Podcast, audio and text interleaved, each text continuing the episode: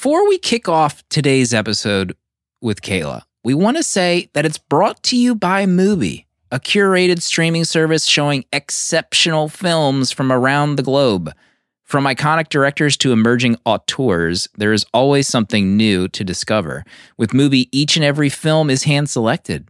It's like your own personal film festival, streaming anytime, anywhere. Hell yeah, Slim. You know I'm a MUBI sub, but did you know they also have a print only magazine called Notebook?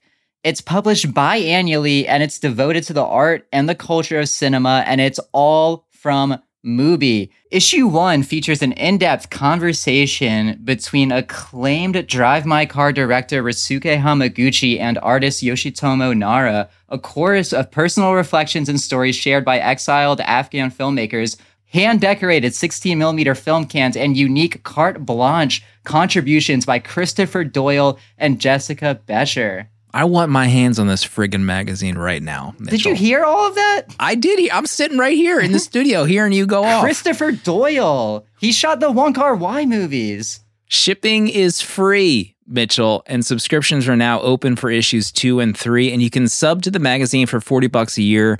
You can find out more at mubi.com slash magazine, M-U-B-I dot com. And you can try Mubi free for 90 days at mubi.com slash letterboxd. That's M-U-B-I dot com slash letterboxd for three months of great cinema for free. And now on with the show. You guys got a lot of laws, right? Well, let me tell you something. I only got one law. A kid who tells on another kid is a dead kid. That's a good rule, kid. It'll serve you well in jail someday. Damn straight.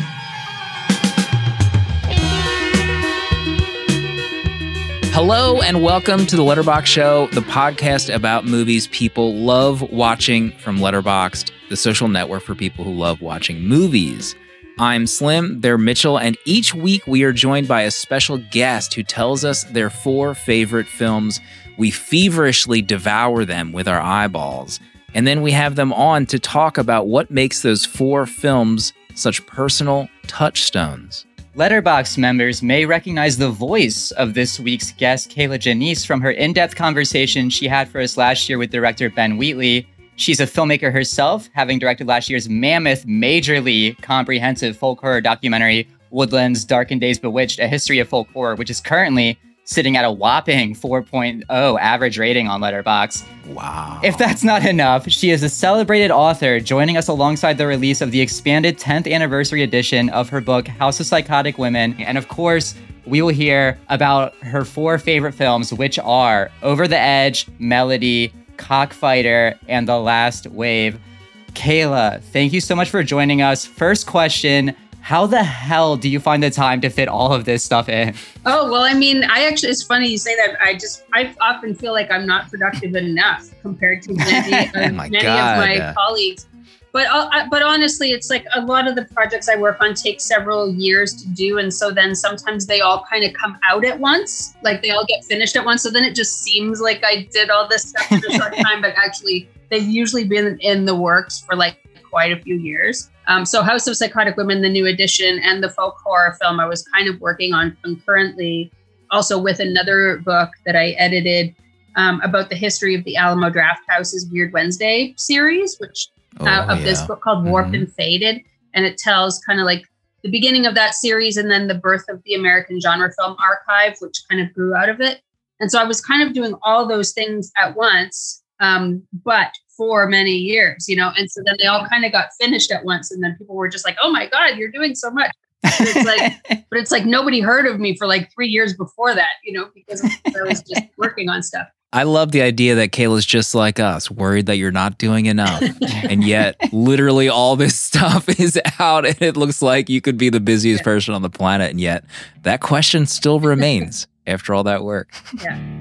I think we should jump right in. I think we talked about starting with Over the Edge, 1979, Jonathan Kaplan. This is a 3.8 average on Letterboxd. This was a first time watch for me. Oh, really? Yeah, very. All, all, of these were first time watches for me. Believe it or not, the, of your four Wow. faves, and pre-show, Mitchell and I had a back and forth discussing the synopsis for this movie and actually several others of your four faves, kind of almost like giving away too much.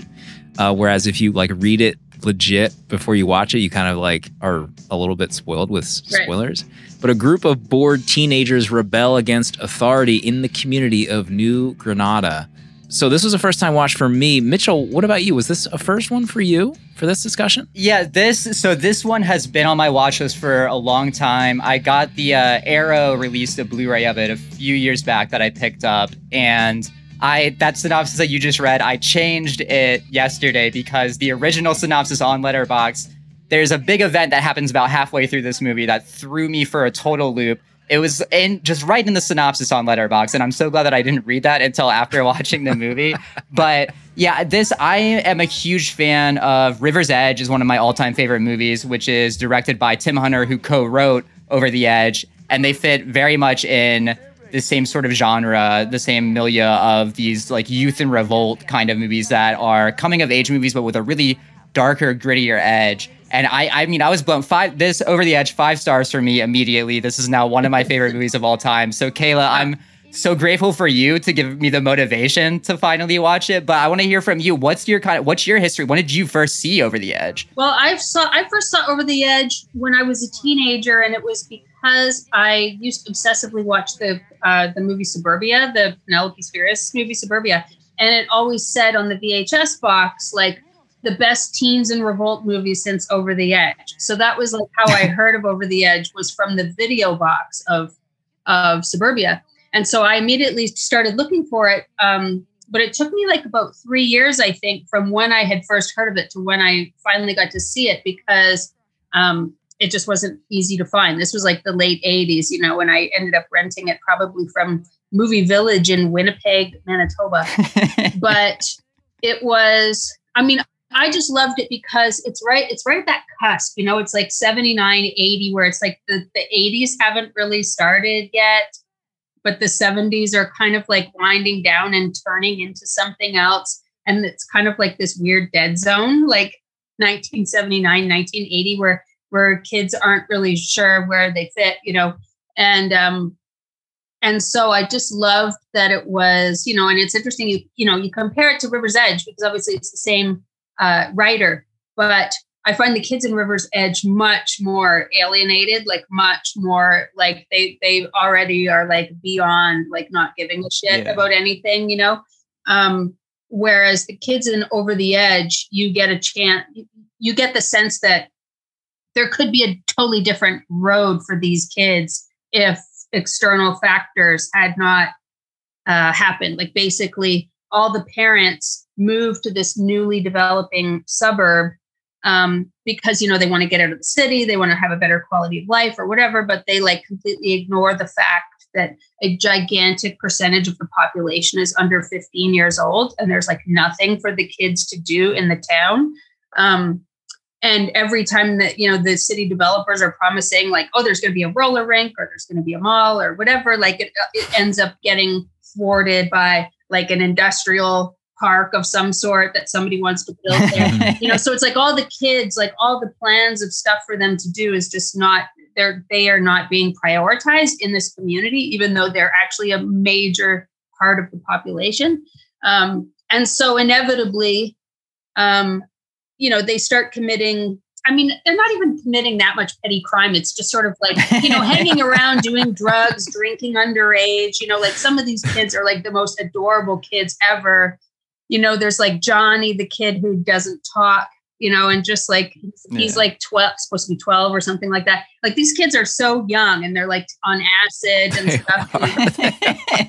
and uh yeah like i just love them because they're not totally there's there's still some naivete in them you know like some innocence in Mhm. them compared to the kids in like river's edge.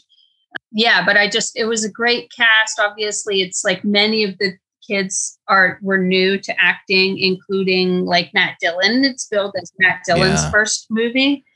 So, and i just remember like the scene where you know it's like one of the kids decides he's having a party everybody goes around the playground and they're just like hey there's a party there's a party let's go you know and they walk in the door of the party and it's like van halen's um like version, the cover version of You Really Got Me is playing. And it's Mhm. like the way the camera moves through this party as they enter the door. It's like this amazing sequence that I just love. Like I feel like I could just watch it over and over because when I was a teenager, first going to parties, it just captured so much of like how it felt to be like a 14 year old Mm. kid going to a house party, you know? That was that was one of my notes that I had written down was I mean you you talked about the kid who thought he was taking speed but it was acid and I was like my god these kids like they are going nuts and I was trying to think of like my youth like I was watching pirated tapes of Mighty Morphin Power Rangers when I was these kids age on a VCR let alone doing acid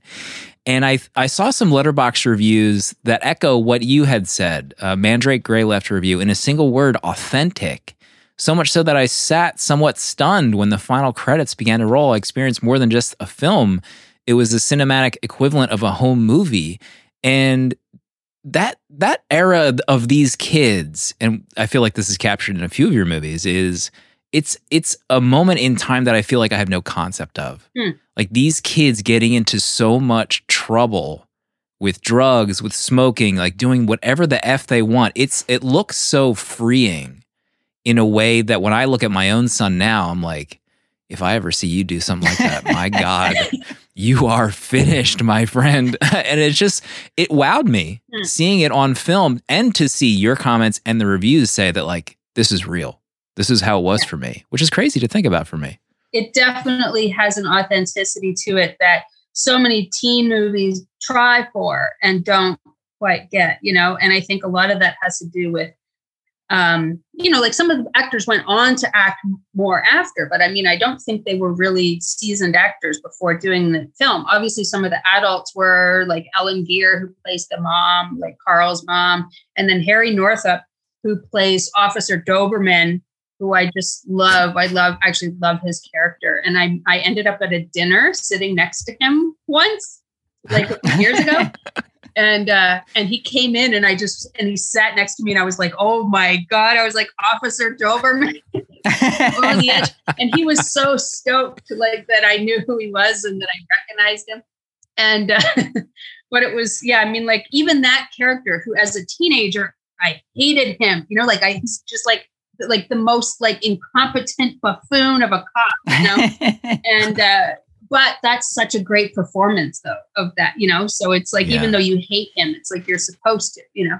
I was really impressed with like I I'm the same as you, Kier-La. Like we're of like a little bit of a different generation, but I I grew up. So I live in like rural Delaware. I grew up in rural rural Delaware, and like movies like River's Edge, like this, like Suburbia too. They really speak to me. There's a list on Letterboxd by uh, Vanina who calls it bleak and gritty teen films, and they're kind of like the the adjacent to a movie like Lady Bird or something, which is like a little bit more of, you know, a little bit upper classy kind of suburbia growing up. And these movies are like just trying to figure out growing up in this like go nowhere town where like you said like the kids are just kind of left on their own to just like do whatever. I remember getting in like literally knife fights with other kids when i was like 12 years old in the woods. And like that was just normal to us. Like nobody went home and told our parents about it. It was just like a thing that we just did. There's a scene this like abandoned condo they're just hanging out and his crush Corey with this like this gorgeous head of red hair is just dancing around holding this gun and pointing Oh it God. pointing this gun directly at him and it creates this like beautiful like mixture of it's really frightening to watch because you're just watching this kid holding a gun at another kid and it feels like anything could happen. Mhm. but it also you're seeing it through his eyes where it's really romantic and you see him kind of fawning over her. And i feel like it really captures yeah that authenticity of growing up in that moment where you feel really free. But from the outside perspective there is kind of this terror and this like what are these kids doing? And i think that one of the things that's really interesting about the movie is how it gives you the kids perspective but you also understand what the adults are kind of going through. The adults are a lot more layered than you would expect them to be because it's not other than the police officer who is just straight up like a bad guy like a villain the parents are really like you feel their concern for their kids and it maybe takes them a while to like wake up mm-hmm. to the fact that like you can't just like force these kids to be what you want them to be but they kind of start to understand that what they're doing, leaving them on their own kind of and everything. They're not caring for them the way that they should be. Did you feel that too? That like the way that the parents were being portrayed was a lot more interesting than you would maybe expect for a movie like this. Yeah, I mean, like again, my my opinion on that changed as I got older. Because when I was a teenager, I was like, oh, idiot parents, you know.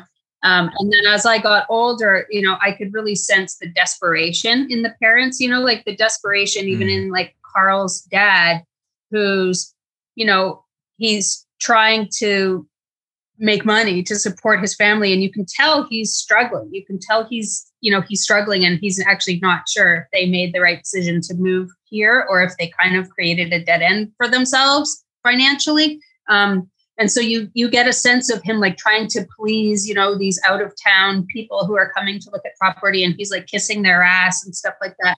And uh you know and he just wants everything to seem like it's perfect in this town which of course it's not and um and so yeah and then the mom of course ellen geer is is you know like she seems like the kind of mom who's like probably probably just drinking a lot during the day because she's Yeah. like so stressed out i just i loved all the adult characters they were great like julia the te- the the girl who runs the rec center you know Mm-hmm. um just that whole scene at the rec center you know i mean it's it's it's hilarious it's touching it's you know like disturbing it's all of these things you know but but i still do feel like there is this weird you get a real sense of like innocence getting to a point where there's there's a change and you can't go back you know it's Yeah. kind of like there is this potential innocence in these kids where if they just had something else to do maybe they wouldn't be drinking and doing drugs so young you know but then obviously there's an incident partway through the film where there's just not going to be any going back from it One review uh, I wanted to call out, maybe before we move on, is from JRK. After scenes of Matt Dillon in one, a belly shirt, and then two, a mesh tank top, I said, What's next? A vest with no shirt under it? Guess what happened? Matt Dillon ageless somehow as a child in this movie. I feel like it's almost like there's reverse CGI aging technology on Matt Dillon in these movies. He just he's the most Matt Dillon looking person, and I, f- I feel like that makes sense somehow when I say it out loud. Let's move on to your next favorite film, which is Melody from 1971, directed by Waris Hussein, written by Alan Parker, Mhm. which is very interesting. Uh, also with a 3.8 average on Letterboxd. The synopsis. So the synopsis on Letterboxd for this one set, describes it as two youngsters declare to their parents that they want to get married. Not sometime in the future, but as soon as possible. Which Slim and I were talking is uh, another like interesting synopsis because that doesn't really happen until like three quarters of the way through the movie. We talked before on this show about movies that are described as like quote unquote no plot, just vibes. and that's usually a description for like genre movies. Um, but Melody, when I was watching it, it really felt like a no plot, just vibes kind of movie. It's really these young kids just kind of existing in like their school life, going about their days, just kind of interacting with each other. And it is a film that uh, we were discussing before we started doing this is uh, not very seen on Letterboxd. It has uh, like 2,000 watches, period, on Letterboxd, which is really that's low. actually so it a really ton compared to most movies I, most movies Fair I enough, watch have fair like enough. 200 views Surprised you would even choose such a mainstream movie for this episode, Kier-La. but it was it really was like a delight. It really um, I was saying before we started that it feels almost like a weird mirror image of Over the Edge, where it's also like about adolescent kind of growing up, like that kind of clash of figuring out, you know, growing up, but in a much like sunnier kind of tone. Mhm. Kier-La, what is your what is your history with Melody? How did you first see it? Did you have to get it in some backwoods kind of weird channel on the internet, or were you able to see it in much more uh, above board means? Well, I think I first heard about it because I was a fan of Jack Wild, who's the actor who plays Ornshaw in the film. Mhm. And uh, and weirdly, I had never heard of it. So it was like my friend, I think it was my friend Bryan Connolly, who's one of the authors of that book, Destroy All Movies: The History of Punks on Film. Um, I'm pretty sure he may have been the one that t- was like, "You love Jack Wild and you've never seen Melody," and so I I'm I'm positive I must have tracked down a bootleg of it somewhere. Um, but after I quickly decided it was one of my favorite films all time, I was actually gifted a 16 millimeter film print of it. So wow. Wow. yeah. So I mean, it's turned completely pink now. But um, but yeah, but I did have it on film, and I have projected it on film and stuff like that. Um, but yeah, Melody was. I mean, I fell in love with it instantly because uh, I don't know if I would say there's no plot, just because there's you know it's it's a coming of age film. It's about this friendship between these two boys who are from different ends of the sort of class divide in the UK. You know, so like one comes from a you know like a, a wealthier family, one comes from a you know like a family that you know it, Shaw at least considers himself to be poor or less privileged or somehow ashamed or embarrassed of where he lives enough to try to hide it from um, the other character you know but and he's also kind of like a, like a latchkey kid in a way Ornshaw where it's like mm. he has to come home and he actually has to cook dinner for his grandpa you know so there's no parent taking care of him. He's kind of like the parent you know? And he's and again these kids are supposed to be about 12 even though jack wild was like 19 when they filmed it but he looked yeah he, he just looked young for a long time you know? It took he was probably like in his mid 20s or or almost like 30 years old before he actually looked like an adult you know? And so he he played all these like kid roles like quite late but so yeah jack and jack wild and mark lester who are the leads uh, Mark Lester plays Daniel, and they are, you know, they form this like unlikely friendship because Daniel is like this really shy, proper, polite little kid, and then Ornshaw is just like this mouthy, like sloppy kid, and uh, so they form this like unlikely friendship. Uh, so again, the kids spend a lot of time like goofing off and trying to get out of their studies and stuff like this. Um, and you got like one kid. There's one like little kid who smokes cigarettes like hilarious. and uh, you know, another kid that plays with dynamite, like trying to blow shit up all the time. And uh, and I mean, honestly, for when I first saw the movie Moonrise Kingdom, the Wes Anderson movie, which I saw way later. Mm. I remember being like furious in the theater when I saw it because I was just like, "This is just ripping off Melody," you know? and I and I was thankful that Wes Anderson at least mentioned it in an interview. You know, like he mentioned being influenced by Melody, but I but it did really bother me that like Moonrise Kingdom got this big release and everybody loved it, and then nobody had ever talked about Melody or heard of it or was releasing it or anything when it was very clearly the inspiration for Christ Kingdom, yeah. you know. But yeah, I just love melody because it's, you know, and the soundtrack is a big part of it. I mean, I think the soundtrack may be a big part of why it hasn't been more widely released too, like music rights. I was about maybe, to say that. Because it's like yeah. 60s Bee Gees music, you know? Um, so this is like obviously for people who only know the Bee Gees from their disco 70s stuff, they had an entirely different career in the 60s where they were much more of kind of a Baroque pop band. And so this is like late 60s Bee Gees music that's used as the soundtrack for Melody. I was thinking the one movie that I thought of that also maybe was tied up with soundtrack was Times Square, which yeah. I think just got a recent final release on Blu-ray for. Yeah, I don't think that was tied. That was tied up because of soundtrack though, because there was a there was a official soundtrack LP released for that mm. film uh, that was pretty widely released by like because like Robert Stigwood, who pro- was a producer on the film, owned that record label, so it, the music was always kind of like built right into the release of the movie. So there may have been other reasons why it was unavailable for a long time.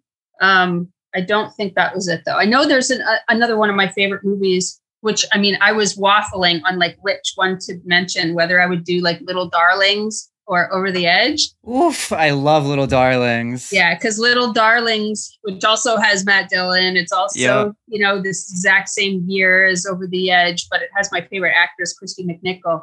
Um, but it has it has had music rights issues, you know, so it's been uh, hard to see uh, release for Little Darlings, I think. Does he wear a mesh top?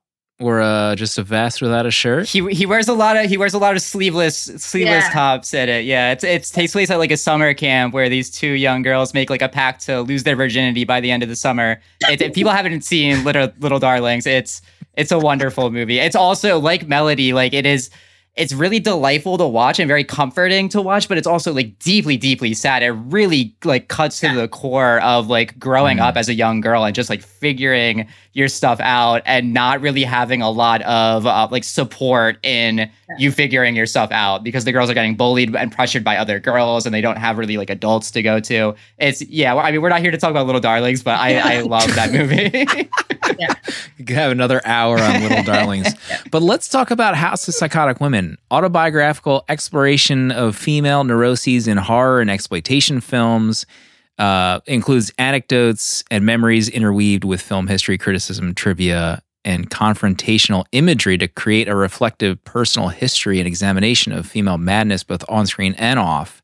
And I've listened to podcast conversations with you in the past about how you've wanted to go back to this book after 10 years since there have been so many new movies that have been released that you feel should be included, but also so many of them have been directed by women. Mhm. So, what was that process like for you to kind of have the book out and then you're starting to see this trend of other films that you're like, oh, you know what? I should really be great if we could add that. What's that? What was that like for you? That process to kind of make the decision that it, maybe it's time to go back. Well, I mean, I st- I definitely started thinking about it probably as early as like 2016 or something, which only would have been like four years after the book came out. But I remember I had started a log where, and I think the very first movie I had put on it was actually, I think Queen of Earth and Always Shine, which, uh, which you know, interestingly, are, are almost identical in their stories. Um, but both of those films I I had in a document where I actually wrote capsule reviews for them back when Mm. they came out as a possible addition to House of Psychotic Women if it was ever like released again, you know. Um, so I know I was thinking about it that early, but um, but it was really I would say in the last two years that I, I talked to my publisher and just said, you know, what would you think about doing a new edition for the 10th anniversary? And I think that uh, you know he's always up for any opportunity to get new new press or new whatever for the book. So Yeah. he's just like, great, you know. Anytime, anytime I think like, hey, let's make a new cover for the book, he's like, great, you know, because it's like another he can like milk it more. Yeah. right.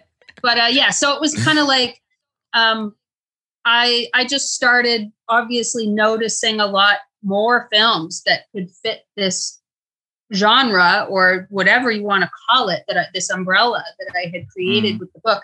And um and a lot of them and it was interesting because they weren't just coming from horror directors. There were a lot of kind of indie directors who were not typically horror directors that were making these types of films probably not influenced by horror films as much as influenced by like Robert Altman films or Ingmar Bergman films, like because they did some very important films in this realm, you know? So, like Robert Altman, I think there's two or three of his movies in the book because, like, Images, Three Women, That Cold Day in the Park, all three of those are in my book. And I think those films were like really influential on a certain uh, generation of, of filmmakers, you know? So it wasn't even necessarily that they were like coming from horror as much as they were coming from, uh, you know, these directors outside of horror that were making these very dark movies that took place like in the female psyche, you know?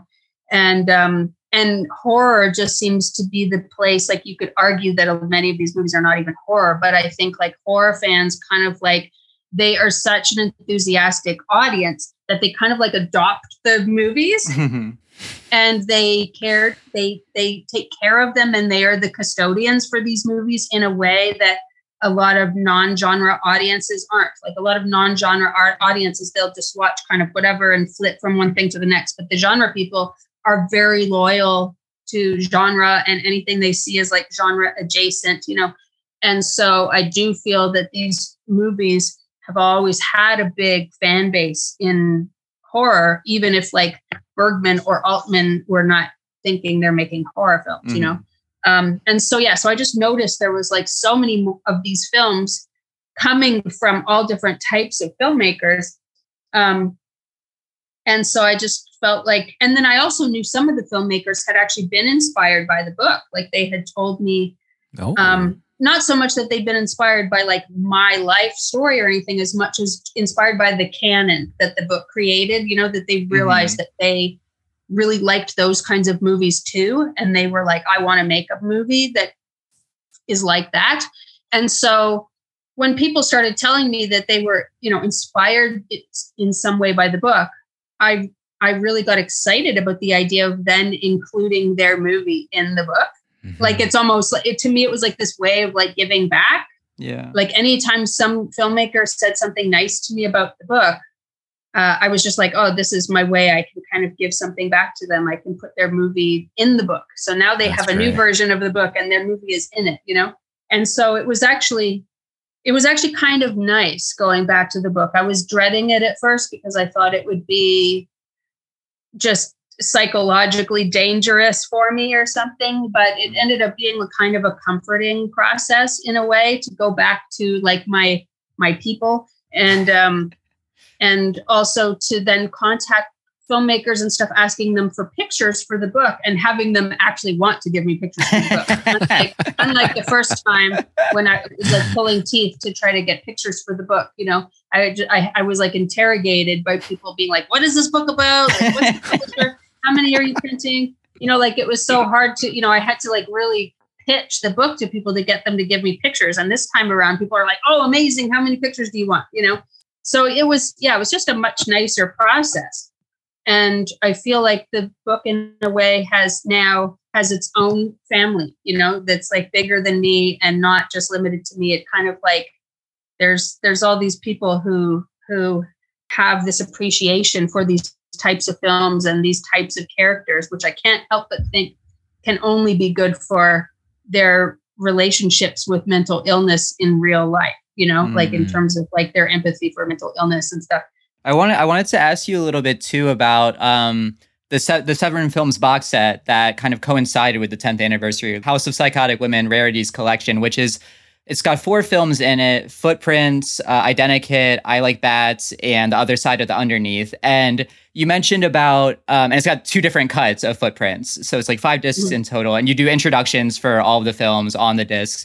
And I was going through it uh, like last week, and it's I mean the the work on them, the like restorations on them, they're they all like absolutely gorgeous. And you were talking there about like horror fans really taking kind of ownership of the genre and having like a passion for the genre whatever the genre contains like it can be so broad reaching and mm. one of our coworkers at letterboxd aaron yap is like he's who i go to for like underground like horror that like I've never heard of that like people just are obsessed over. And Footprints is one of his favorite movies. He put it on my radar a couple years ago, and I have been like dying to see it, but it was not available anywhere for like years that I could find at least. And so when I saw the announcement of the box set coming out. Like I was so amped to be able to see that movie finally. Like I got it. It was the first one that I watched and it just blew me away. I mean, the cinematography from Vittorio yeah. Storaro is unreal. And I mean, it's, it's just a wonderful movie. And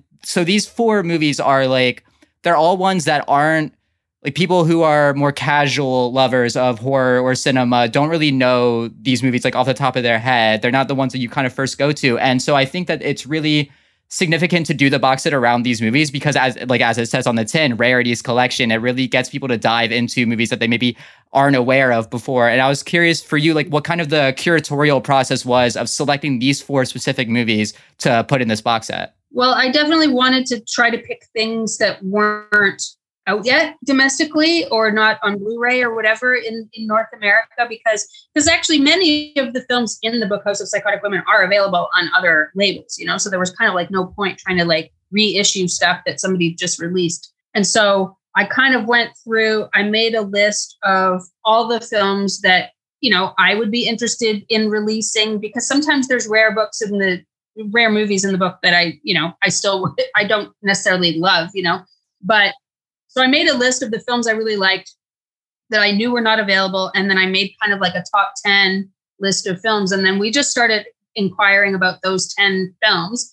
And we knew that we would only probably have time to get four or five at the most because I sort of had the idea last last minute to do the box set. And so it was like the book was coming out in July. The idea was to have the box set come out with the book, which meant that we only had like three or four months to put the whole box set together from when I first had the idea to when it needed to be out. So it's kind of like an impossible timeline for a Blu-ray company because all the films had to be tracked down. We had to find the rights holders. We then had to get the films scanned and new restorations done on most of them. Um, so there was like a lot of work that had to be done in a really short time. So we knew it was going to be limited. So we kind of like put our feelers out to like on like 10 different movies. And then it was like out of those, whatever seemed most feasible in the four months, that's kind of what we focused on. There's mm-hmm. still other ones that we were in process that didn't come, you know, weren't ready in time that we still are looking into for the future because those conversations had already started, you know.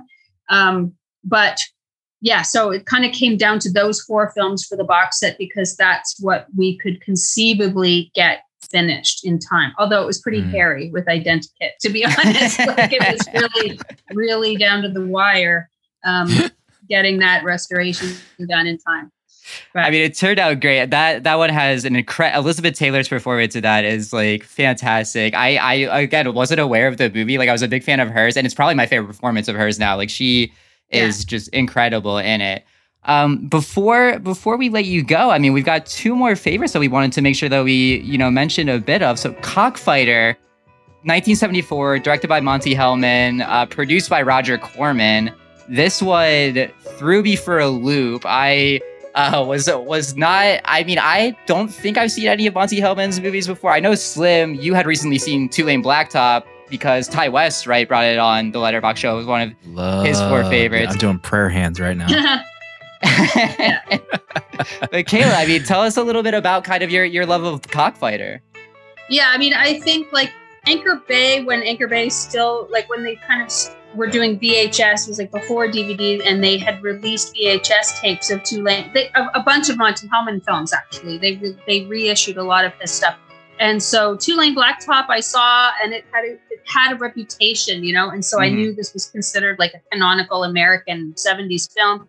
Um, and so I love Two Lane Blacktop. But then when I saw Cockfighter, I was just like, okay, this is not the movie that people think is Monte Hellman's masterpiece. But to me, it was my favorite mm. one. And a huge part of it was, I mean, Warren Oates, of course, is in Two Lane Blacktop. He plays GTO, but in Cockfighter, he takes center stage. He's the main character. He's the person on screen carrying the whole film.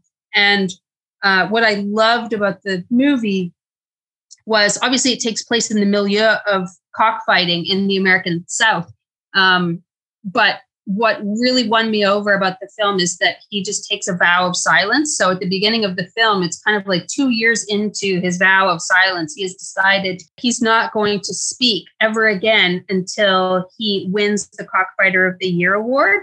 And I just loved that he just decides not to talk and everybody around him has to just like deal with it and they just have to like communicate with him however he's comfortable communicating and i was in a way very envious of his decision to not talk anymore i was just like wow i wonder if i could do that if i could just like stop talking and everyone would just have to like deal with it i feel like if i just decided to not talk uh, people would just mock me. It would make know? the podcast but, a little bit more difficult if you if you weren't talking. Yeah, you, would yeah. be slapping your leg like Warren trying to communicate with us in numbers. But I yeah, but so I love that he decided not to talk. I also love like so much about the um just personal honor codes, you know, because obviously there's there's kind of like three different levels of kind of social codes you know in the film. There's kind of like the his personal honor codes for himself like him he makes a promise to himself that he has to keep you know? And then there's kind of like the cockfighting milieu and all of the weird kind of like um, unspoken rules and honor codes like that are kind of like southern honor codes you know like around this sport and then of course there's like the wider world that thinks that cockfighting is completely barbaric and mm-hmm. the, the and the social codes of like that larger world, you know? It is, yeah. We should tell the audience there's lots of cockfighting in the movie Cockfighter. You might think that maybe it's not going to be. You're like, ah, it's just a name. No, it's not just a name. Yeah. Just real quick, fascinated by the fact that the ending of the movie is the opposite of what happens in the book, which I found fascinating. Just the you know his reaction in that scene in that Yeah. moment. Um, also, I do I do have to point out one review, and then maybe we can move on. Adam Robertson. I'm not sure why I keep watching these garbage transfers from Amazon Prime. They look like shit and certainly color my feeling towards the film. Mitchell, I think you and I both started to watch this on Amazon Prime, and it's literally someone's like digitized VHS from maybe 40 years ago. Whoever's in charge of the transfers at Amazon should be removed from their position. Well, I think But it's the- like I think honestly, like all kinds of bootleggers just put stuff up there, and you know, Yeah. because I think we as Severin we have to get that stuff removed sometimes, Hmm. and same with like Tubi and stuff. You know, like they just have bootleggers that put stuff up there. Yeah, it's crazy. But the last movie we do want to spotlight before we end today, it's The Last Wave. Yeah. Peter Weir, Mhm. 1977. Australian lawyer agrees with reluctance to defend a group of Aboriginal people charged with murdering one of their own. He suspects the victim was targeted for violating a tribal taboo, but the defendants deny any association. This one, in many reviews, it gets called out as cosmic horror, Mhm. which I love as like a pitch to get people interested in this movie. It's very subtle Yeah. in it. But what, how do you position this movie? Maybe for our audience that have not seen this movie, this is another kind of, you know, off the beaten path movie. How do you position this for folks to give this a shot? I mean, it's I, I I use clips from it in my folk horror movie. You know, so in some some ways you could call it a folk horror type of film. It's also apocalyptic horror, um, and it's um, I mean, to me, one of the reasons I love it is I honestly feel that it is the most genuinely ominous film I have ever seen. Every Mm. moment of the film is like suffocatingly ominous. like like I find myself I was just rewatching like my favorite scene from the movie, which is the scene where he goes to see the elder who just asks him he's like, Who are you? Who are you? Who are you? What? Who are you? Who are you? Who are you? Who are you? Who are you? Who are you? Who are you? Who are you? Are you Muklu? You know, like this amazing scene, and it's like uh, Richard Chamberlain who plays the lawyer, who's you know he's he's basically you know he's he's a white lawyer who is not even a criminal lawyer, he's like a tax lawyer or something, who Mhm. somehow gets assigned to defend these four Aboriginal men who are accused of murdering another Aboriginal man. Um, in in what has been described as like a pub fight of some sort. You know, there's been like some bar fight, um, and then as he gets drawn into the into the mystery, uh, he starts to believe that it was actually like a tribal execution. Um, but the uh, Aborigines that he's defending are denying that uh, that they're you know that that there's like uh, tribal uh, beliefs involved. And um but he also starts having all these weird dreams you know and so this is a this it's called cosmic horror for a few th- reasons. One is there's all kinds of weird weather that starts happening at as soon as the movie starts there's like hailstorms black rain there's like frogs raining you know like i mean just Yeah. crazy stuff happening in the film and then he starts ha- richard chamberlain starts having all these weird dreams about um, like sacred relics and like the the idea of the Aboriginal dream time, you know, which is kind of like this parallel uh, world where a lot of the Aboriginal uh, kind of laws and beliefs are kind of formed from experiences in, in the dream time.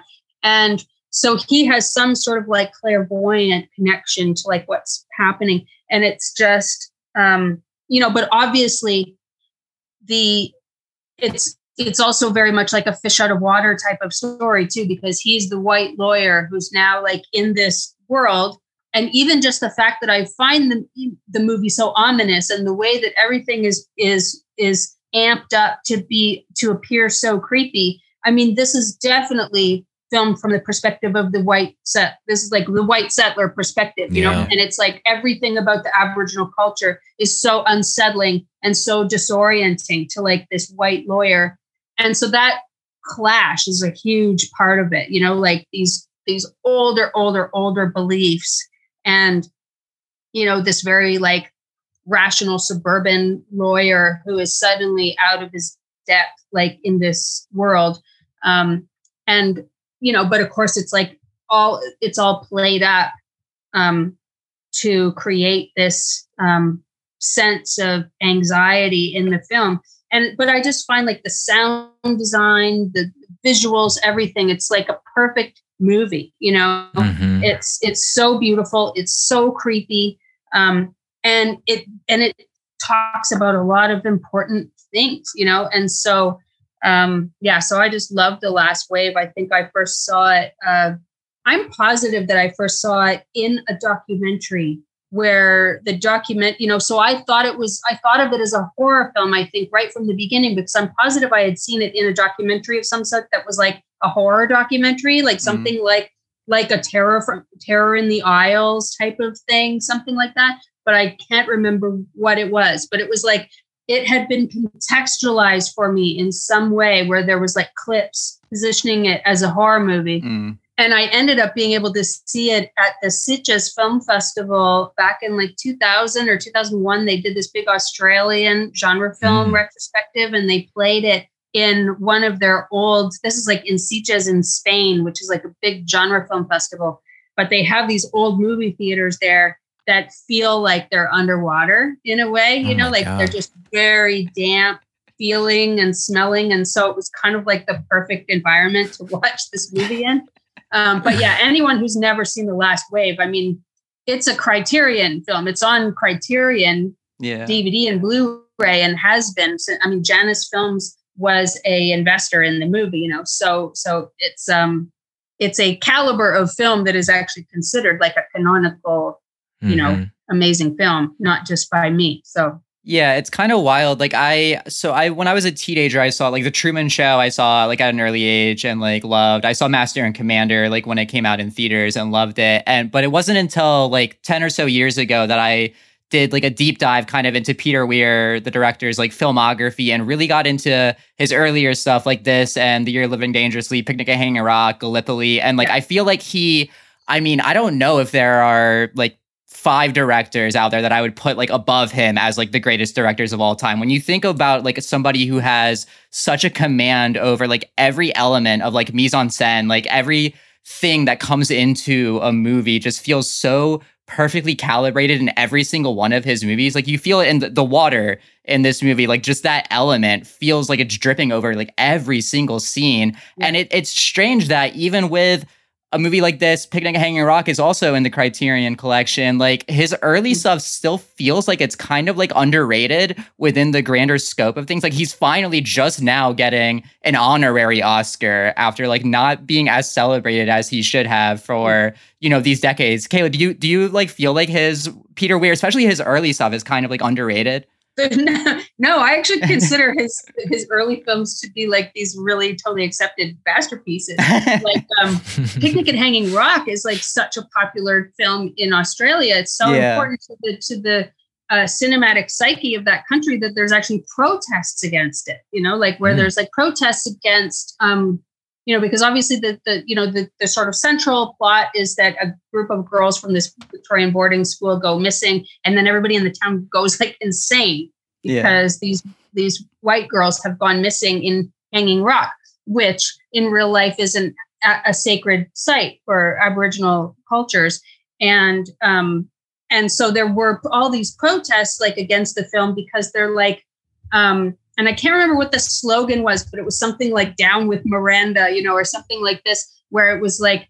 You know, the importance of this like missing white girl in this movie compared to the very real like missing generations of Aboriginal people in Australia uh, that you know comparatively never got as much attention as this one like fictional white girl in this Yeah. movie. You know, Mm. um, and so yeah, so in Australia, Peter Weir is huge. You know, he's like, and so I've always known Peter Weir as like a huge director. So it's weird to me to think of those early movies as like underrated because But I mean, but I think it's a generational thing too, because like you say, like your first movies of his that you saw were like Master and Commander, and I was just like, oh, did he direct that? Like I didn't even yeah, I think it's you totally mean you're that- not writing a book on Master and Commander? You're not I mean, it's- prepping that book? Master Commander is a great movie, but yeah, I think it is that thing of where like I didn't even really like hear his name going around as like a master until I was like getting into like my late twenties and like really diving like deeper into like cinephilia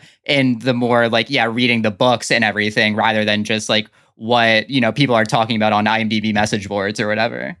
Plus, I think the last wave is having a resurgence right now in America because it's like a metaphor for people trying to find Kier-La's secret letterboxd profile. yeah, no, I well, I had a letterboxd pro. I mean, I have a letterboxd that's secret. I had one, um, but the problem is when you're like a film programmer or you work for a film distributor, yeah. it gives away too much. That's right, that's right. release, you know, Listen, I know, I know Matt. Listen, Matt, co-founder of Letterboxd, listen to this right now. Matt, maybe we need private diary entries so you can still log Yes. your secret movies, but you can also log your public movies. You know, maybe that's a good idea, Matt. Yeah. I think so because I have actually talked to, about it to other people who are like film programmers and stuff, and it's just like it it, it kind of like becomes too easy for people to figure out like what you're going to release based on like Mhm. stuff you're watching. So yeah, We'll make some calls. We'll make Yeah. some calls. Our guest today was author and filmmaker Kier-La Janisse. You can find her work linked in our episode notes. Go buy the book, go buy the box set, along with the links to all of the reviews and lists we mentioned. Be sure to check out our other podcast, Weekend Watch List. Drops on Thursdays each week. Myself, Mitchell, and Mia explore the latest releases in theaters and on streaming. Thanks to our crew, Jack for the facts, Brian Formo for booking and looking after our guests, Sophie Shin for the episode transcript, Sam for the art. Big ups to Sam, my beloved co-host Slim for his editing expertise, and to Moniker for the theme music. You can always drop us a line at podcast at letterboxd.com and please do give us compliments. It feels nice. Next week, maybe we'll talk about how I'm verified on Twitter. Mate, You know, me We'll and me and Mitchell both get, verified. get those eight dollars out, buddy, and you can you can be just like me. Eight dollars a month to be like Mitchell. the Letterboxd Show is a tape deck production.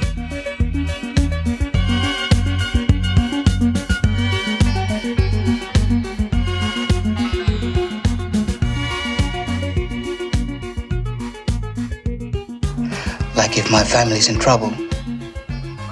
From Dream, they send me a messages. In dreams. And through my body, part of my body will move. If my brother called me,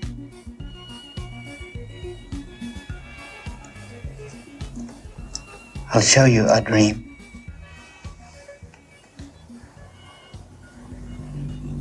Mm-hmm. Dream is a shadow of something real.